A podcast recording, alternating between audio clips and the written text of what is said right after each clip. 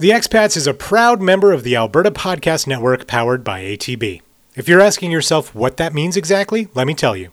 The Alberta Podcast Network is a collection of outstanding podcasts created in Alberta for audiences all over the world, and the whole thing is underwritten by ATB Financial. The network is still in its infancy, but is growing and currently counts 16 podcasts among its members, with an additional four affiliated organizations and podcasts. To find out more about the mission of the Alberta Podcast Network, powered by ATB, visit albertapodcastnetwork.com.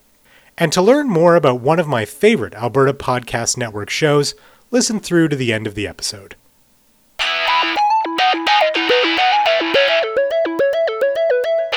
Canadians are no strangers to travel.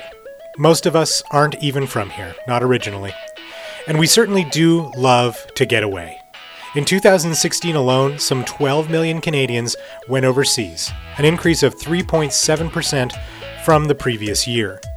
In fact, and I'm quoting from Statistics Canada directly here, the number of Canadians traveling overseas has risen every year since 1992, except in 2002, the year following the September 11th terrorist attacks.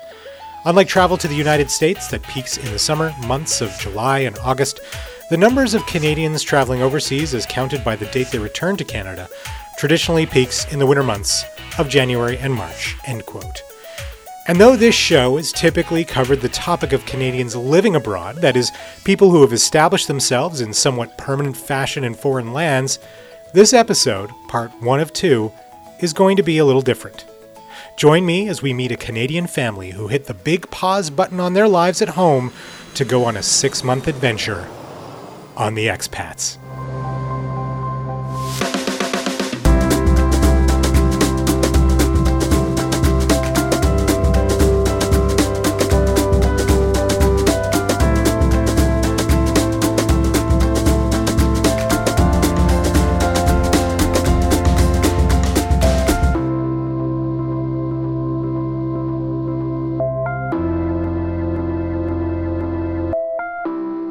Welcome to the Expats. I'm your host, Adam Rozenhart, based out of Edmonton, Alberta, Canada. Fellow Edmontonians Jocelyn and Mike saved up over a period of years in order to afford to uproot their family and travel around Central and South America for half a year. An enviable experience for sure, and we're going to talk about that. But before we dive into how to prepare for such a trip in the first part of our two part show, we should find out a bit about how these two parents of two first met. Wait, are we going to tell the story that we tell our kids or the real story? you, you're, you're going to tell the story that you, you're okay with the internet hearing. Okay. Uh, both of us were having a fantastic time at the Starlight Room, and uh, worlds collided, and uh, we should have met probably five or ten years before that.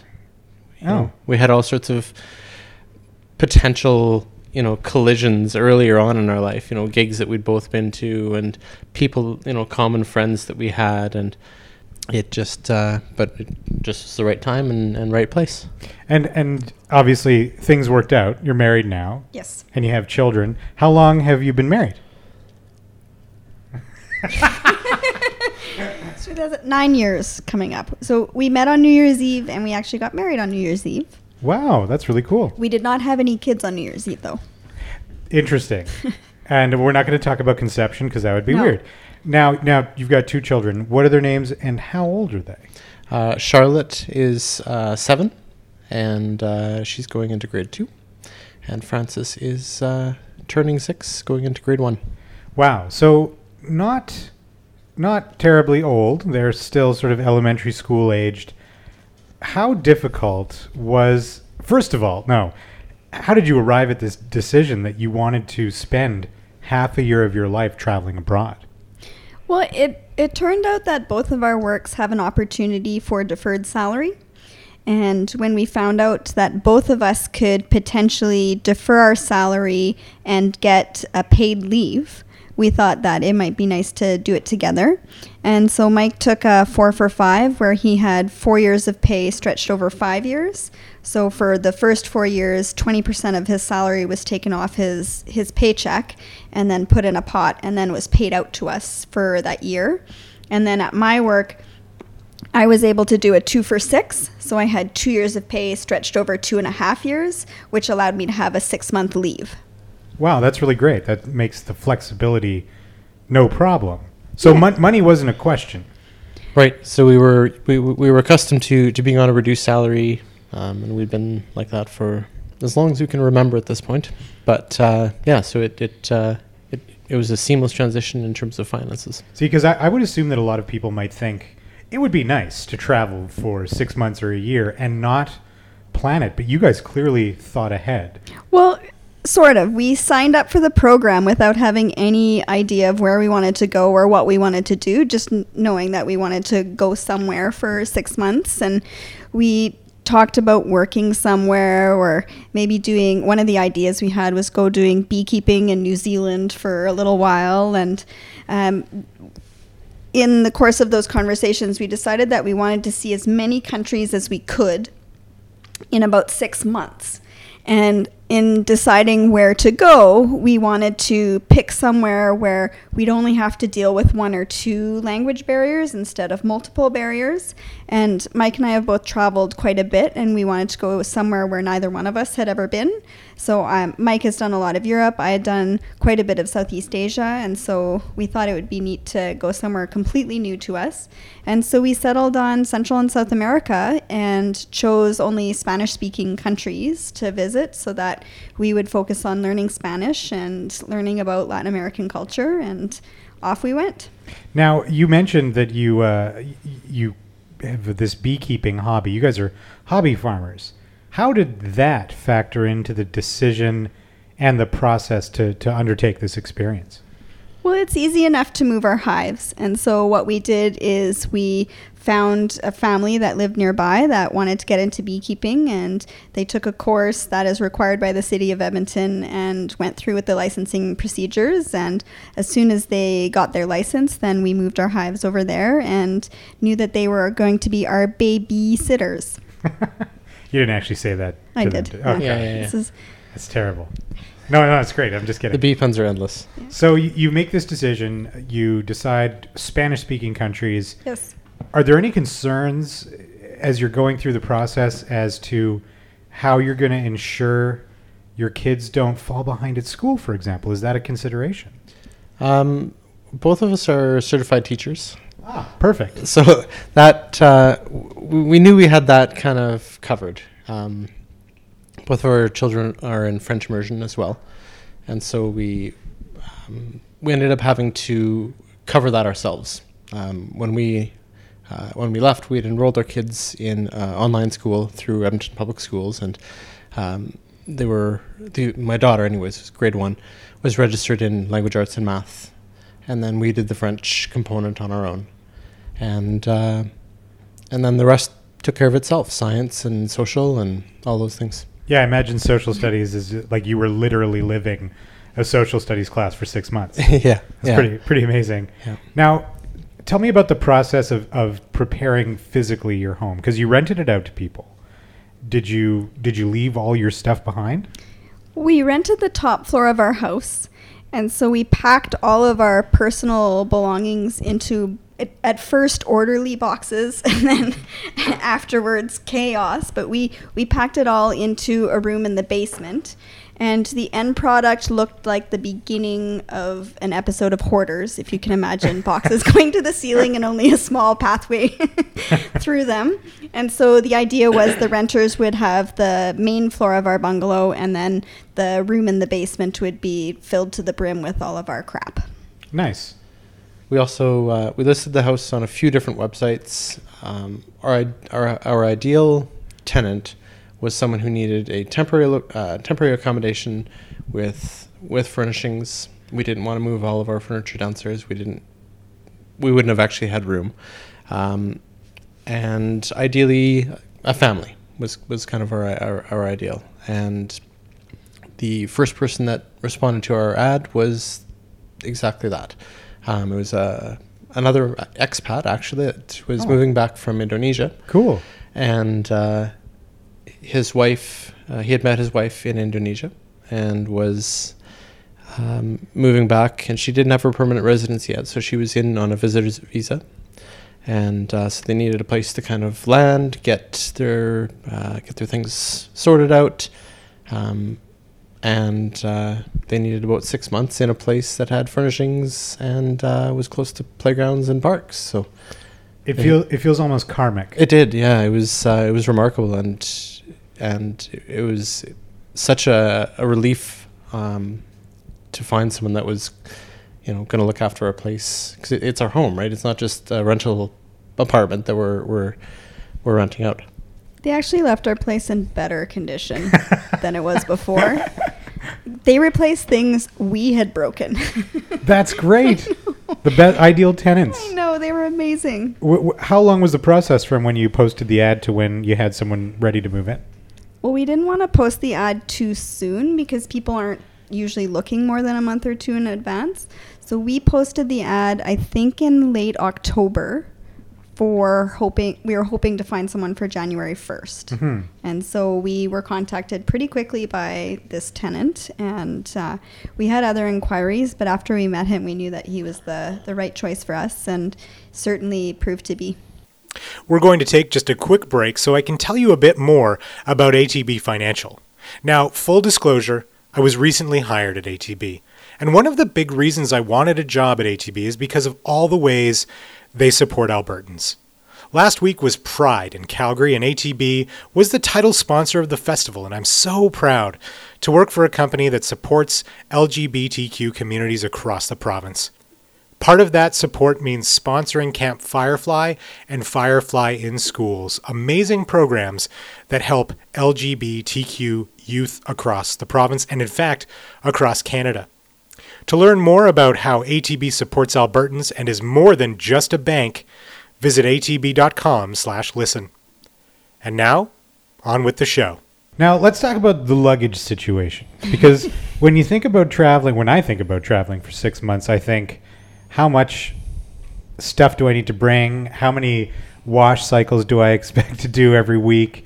And how many clothes am I going to buy while I'm abroad? So, what was the plan? What was the strategy? Many hours of discussions And drawings and stuff? Yeah. Yeah, we we uh, because our, our our kids are little, we were carrying all of the stuff. Oh my god. So we had to carry their stuff and our stuff. Um, so, And them sometimes too. Right. but really, it comes down to a week. You know, you need a week's worth of clothing. You need maybe a little bit more than a week's worth of underwear, just just to be sure. 10. You, you never know, right? You never know what's going to exactly. happen. Uh, we brought, we did bring laundry soap, you know, kind of uh, sink laundry soap that we could uh, do laundry in the sink, which we used once or twice. Um, and we read a lot of kind of travel websites as to, or I did, anyways. I don't know about you. Um, I'm the, I'm the, I'm the the research You're the planner? component. Yeah. Um, planning, maybe not, but researching, yes. So you know what you're walking into. Jocelyn knows what you're walking into it with, Right. right? Is that fair? Yep. Yeah. Yeah. Great. Um, we bought long, uh, sorry, uh, luggage cubes, Okay. which Best purchase we made on the trip by far. So how do those work exactly? um, kind of each had two cubes. The kids had had two between the two of them because their clothing is smaller. Um, so one for me was my shorts, a couple pairs of pants, um, four or five t-shirts. The other was underwear and socks. Wow. and it just allowed you to compartmentalize all of your clothing and keep it organized so that if you need to grab something from a full suitcase, you know which color is your cube and you grab it. Okay. And so the number of suitcases, we one of the things we were concerned about is we needed to be able to carry our luggage and potentially one or both children at the same time. And so what we did is we got a backpack and a big luggage that we ended up naming El Jefe, which in Spanish means the boss. Uh, it was also quite hefty, so we thought that the English Spanish pun worked well for I El Jefe. I love it. Yeah. And so El Jefe carried most of our school books and our clothing. And then the backpack carried other things, um, sometimes uh, dirty clothing, but um, mostly our, our day-to-day things. So we had some um, cutlery that we brought with us and our camera gear and um, the kids' Lego bin, which we can get to about Oh yeah. this, this, important things to bring. this is all sounding very heavy to me. Well, so the El Jefe. That was the other. yeah, that, was the other thing. complication, right? It was, weight flights. limits. So El Jefe um, was about 23 kilos. Okay. And then the backpack was, depending on how much food we had with us, between 16 and 20 kilos. So we could we could get it down to 16 kilos, which is uh, on some budget airlines the the limit, unless you want to pay over overweight charges. and quite a bit of overweight charges, I would think. Yeah. more or less, depending on where. But uh, so yeah, so we had one big suitcase, one backpack, and then the kids had their little backpacks that had their blankets, some of their stuffies, um, their school um, pencils and pens, um, and those and a water bottle, those sorts of things. Let's talk about the Lego. Yeah. That was this a must-have item that you negotiated with the kids? we basically just we just um, that's that's what they play with. That's their primary toy um, in everyday life, and so it was just natural for us to bring um, a bag of Lego that uh, could be a car, it could be you know a house, it could be you know these characters, all the minifigs, right? They they they can be the, the permutations of what you can create with um, even just the, the minifigs. You know, the, I'm sure they've they've been rearranged hundreds of times. Yeah. You know, we've got we've got friends who have a Lego set that you know they keep in a box that is with the instructions and has you know is, is intended to be rebuilt at one time you know at, at another time but um, ours is total chaos. You know the, the, the kids build it or i build it when they were young um, the first time and then within an hour it was disassembled and reconfigured into something else. So so the lego was was a, a natural fit for us They actually made these little triangles that they called droids. And there was this one droid that they named Bedito and another one that they named William. And Bedito and William came with us all through Central and South America and had all sorts of adventures. That's fantastic. And you know, I think that, a, or I assume, I don't have children myself, but I assume that a lot of parents would rely on electronic devices to carry the weight of entertaining their children on a long trip like that. I, I just think it's really interesting that you guys, you, you, you realize Lego's the thing they play with the most. Was it a deliberate choice not to bring like two iPads or whatever? Absolutely.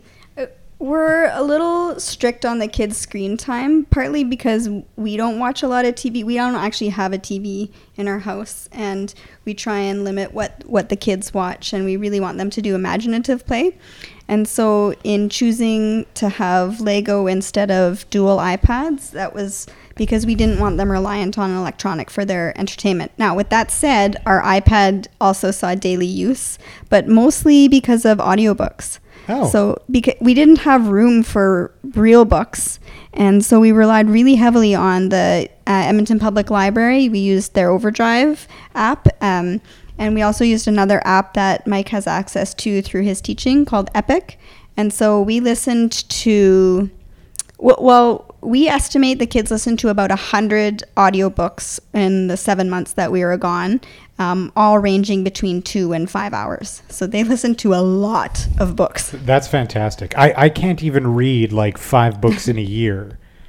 Uh, so your children are brilliant young minds. It also gave us space. Um, it meant we didn't have to be engaged with them all the time. If we were on a three hour bus ride, we would sit them either beside each other or one behind the other, have a headphone splitter, plug in the iPad, and put on an audiobook, and they would just sit and relax and enjoy, you know, look out the window and and uh, enjoy the story and give Yep. us some space. It was also a matter of security, especially on the long bus rides in the smaller places that we were at. We didn't want to flash all these electronics, so we usually kept them quite quiet, quietly sort of tucked in our bags. And so having a headphone splitter, the kids can have their headphones and that's visible, but you don't have to have this big flashy iPad shown to everyone on the bus.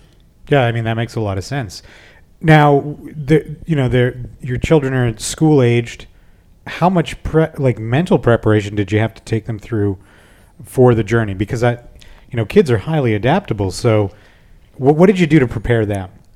So you you said what did we have to do? It's more we, we didn't really do anything. we, we talked a lot about our big trip and you know we but th- there's only so much you can prepare them for. Like they they don't they didn't have a conception of w- what this would mean of you know leaving home for seven. Even us, we even we had a hard time really con- um, conceiving what we were doing and what it would mean and how it would affect us. And so our preparation for the kids really was was just getting them ready that they weren't going to see their friends for seven months and that they weren't going to have the same bed and they weren't going to be at school and, and all those things. Did did the not seeing their friends worry them at all, or were they kind of like, yeah, whatever, mom and dad, let's just get on this plane? they weren't too worried before we left. Um, it, it, it happened more on the trip. Um, you know there, there was there were there were times when um, one of them would, would be crying for their friend or you know would just all of a sudden get quite sad that you know they couldn't see their friends um, or their dog. I think that was my, my son's biggest Aw. you know heartache was was missing the dog. But uh, we did have you know Skype dates with the with their friends. Um, they sent postcards, um, and in fact, all told, we so- sent about hundred postcards Wow, over the the trip. that's awesome. Now, and I know that uh, I believe Charlotte had a birthday Yes. while you were traveling, and you had you created a Facebook group called Good So Far, which is really just a brilliant title. Um, and you, you sort of put a call out to people to send Charlotte birthday messages. Was it was it difficult for her to be away from home and her friends for her birthday? I think leading up to the the birthday it was, but then on on her birthday we really worked hard to make it a special day, and so I, I think that in the end she felt like it was still a good birthday, and all the video greetings from her friends. I think we got close to twenty from all of her little friends and families and aunties and uncles, and it really helped her feel like she was loved and appreciated, even though it was just the exclusive party of four. I mean, I can't think of a better birthday gift than seeing a lot of Central and, and South America. I'm, I'm sure she'll appreciate it later if she doesn't already. Well, you know, she's really jazzed to go into grade three because they study Peru, and she already has her speech ready for it. She's an expert. Yeah, yeah, It's great. That's going to be an amazing show and tell presentation. yeah. That concludes part one of my discussion with Jocelyn and Mike on this episode of The Expats.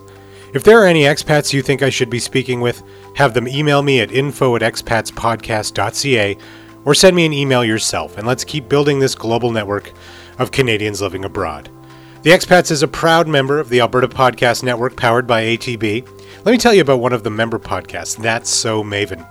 Hosted by entrepreneur Andrea Bessa, That's So Maven is a show made by, about, and for women entrepreneurs.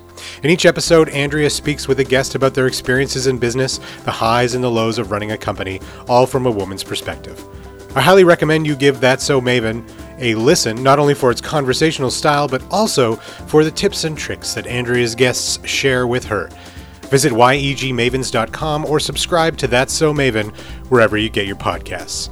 I've been your host, Adam Rozenhart, and if you haven't already, make sure you subscribe to The Expats wherever you download your podcasts and make sure you leave us a review. That would help us out a lot.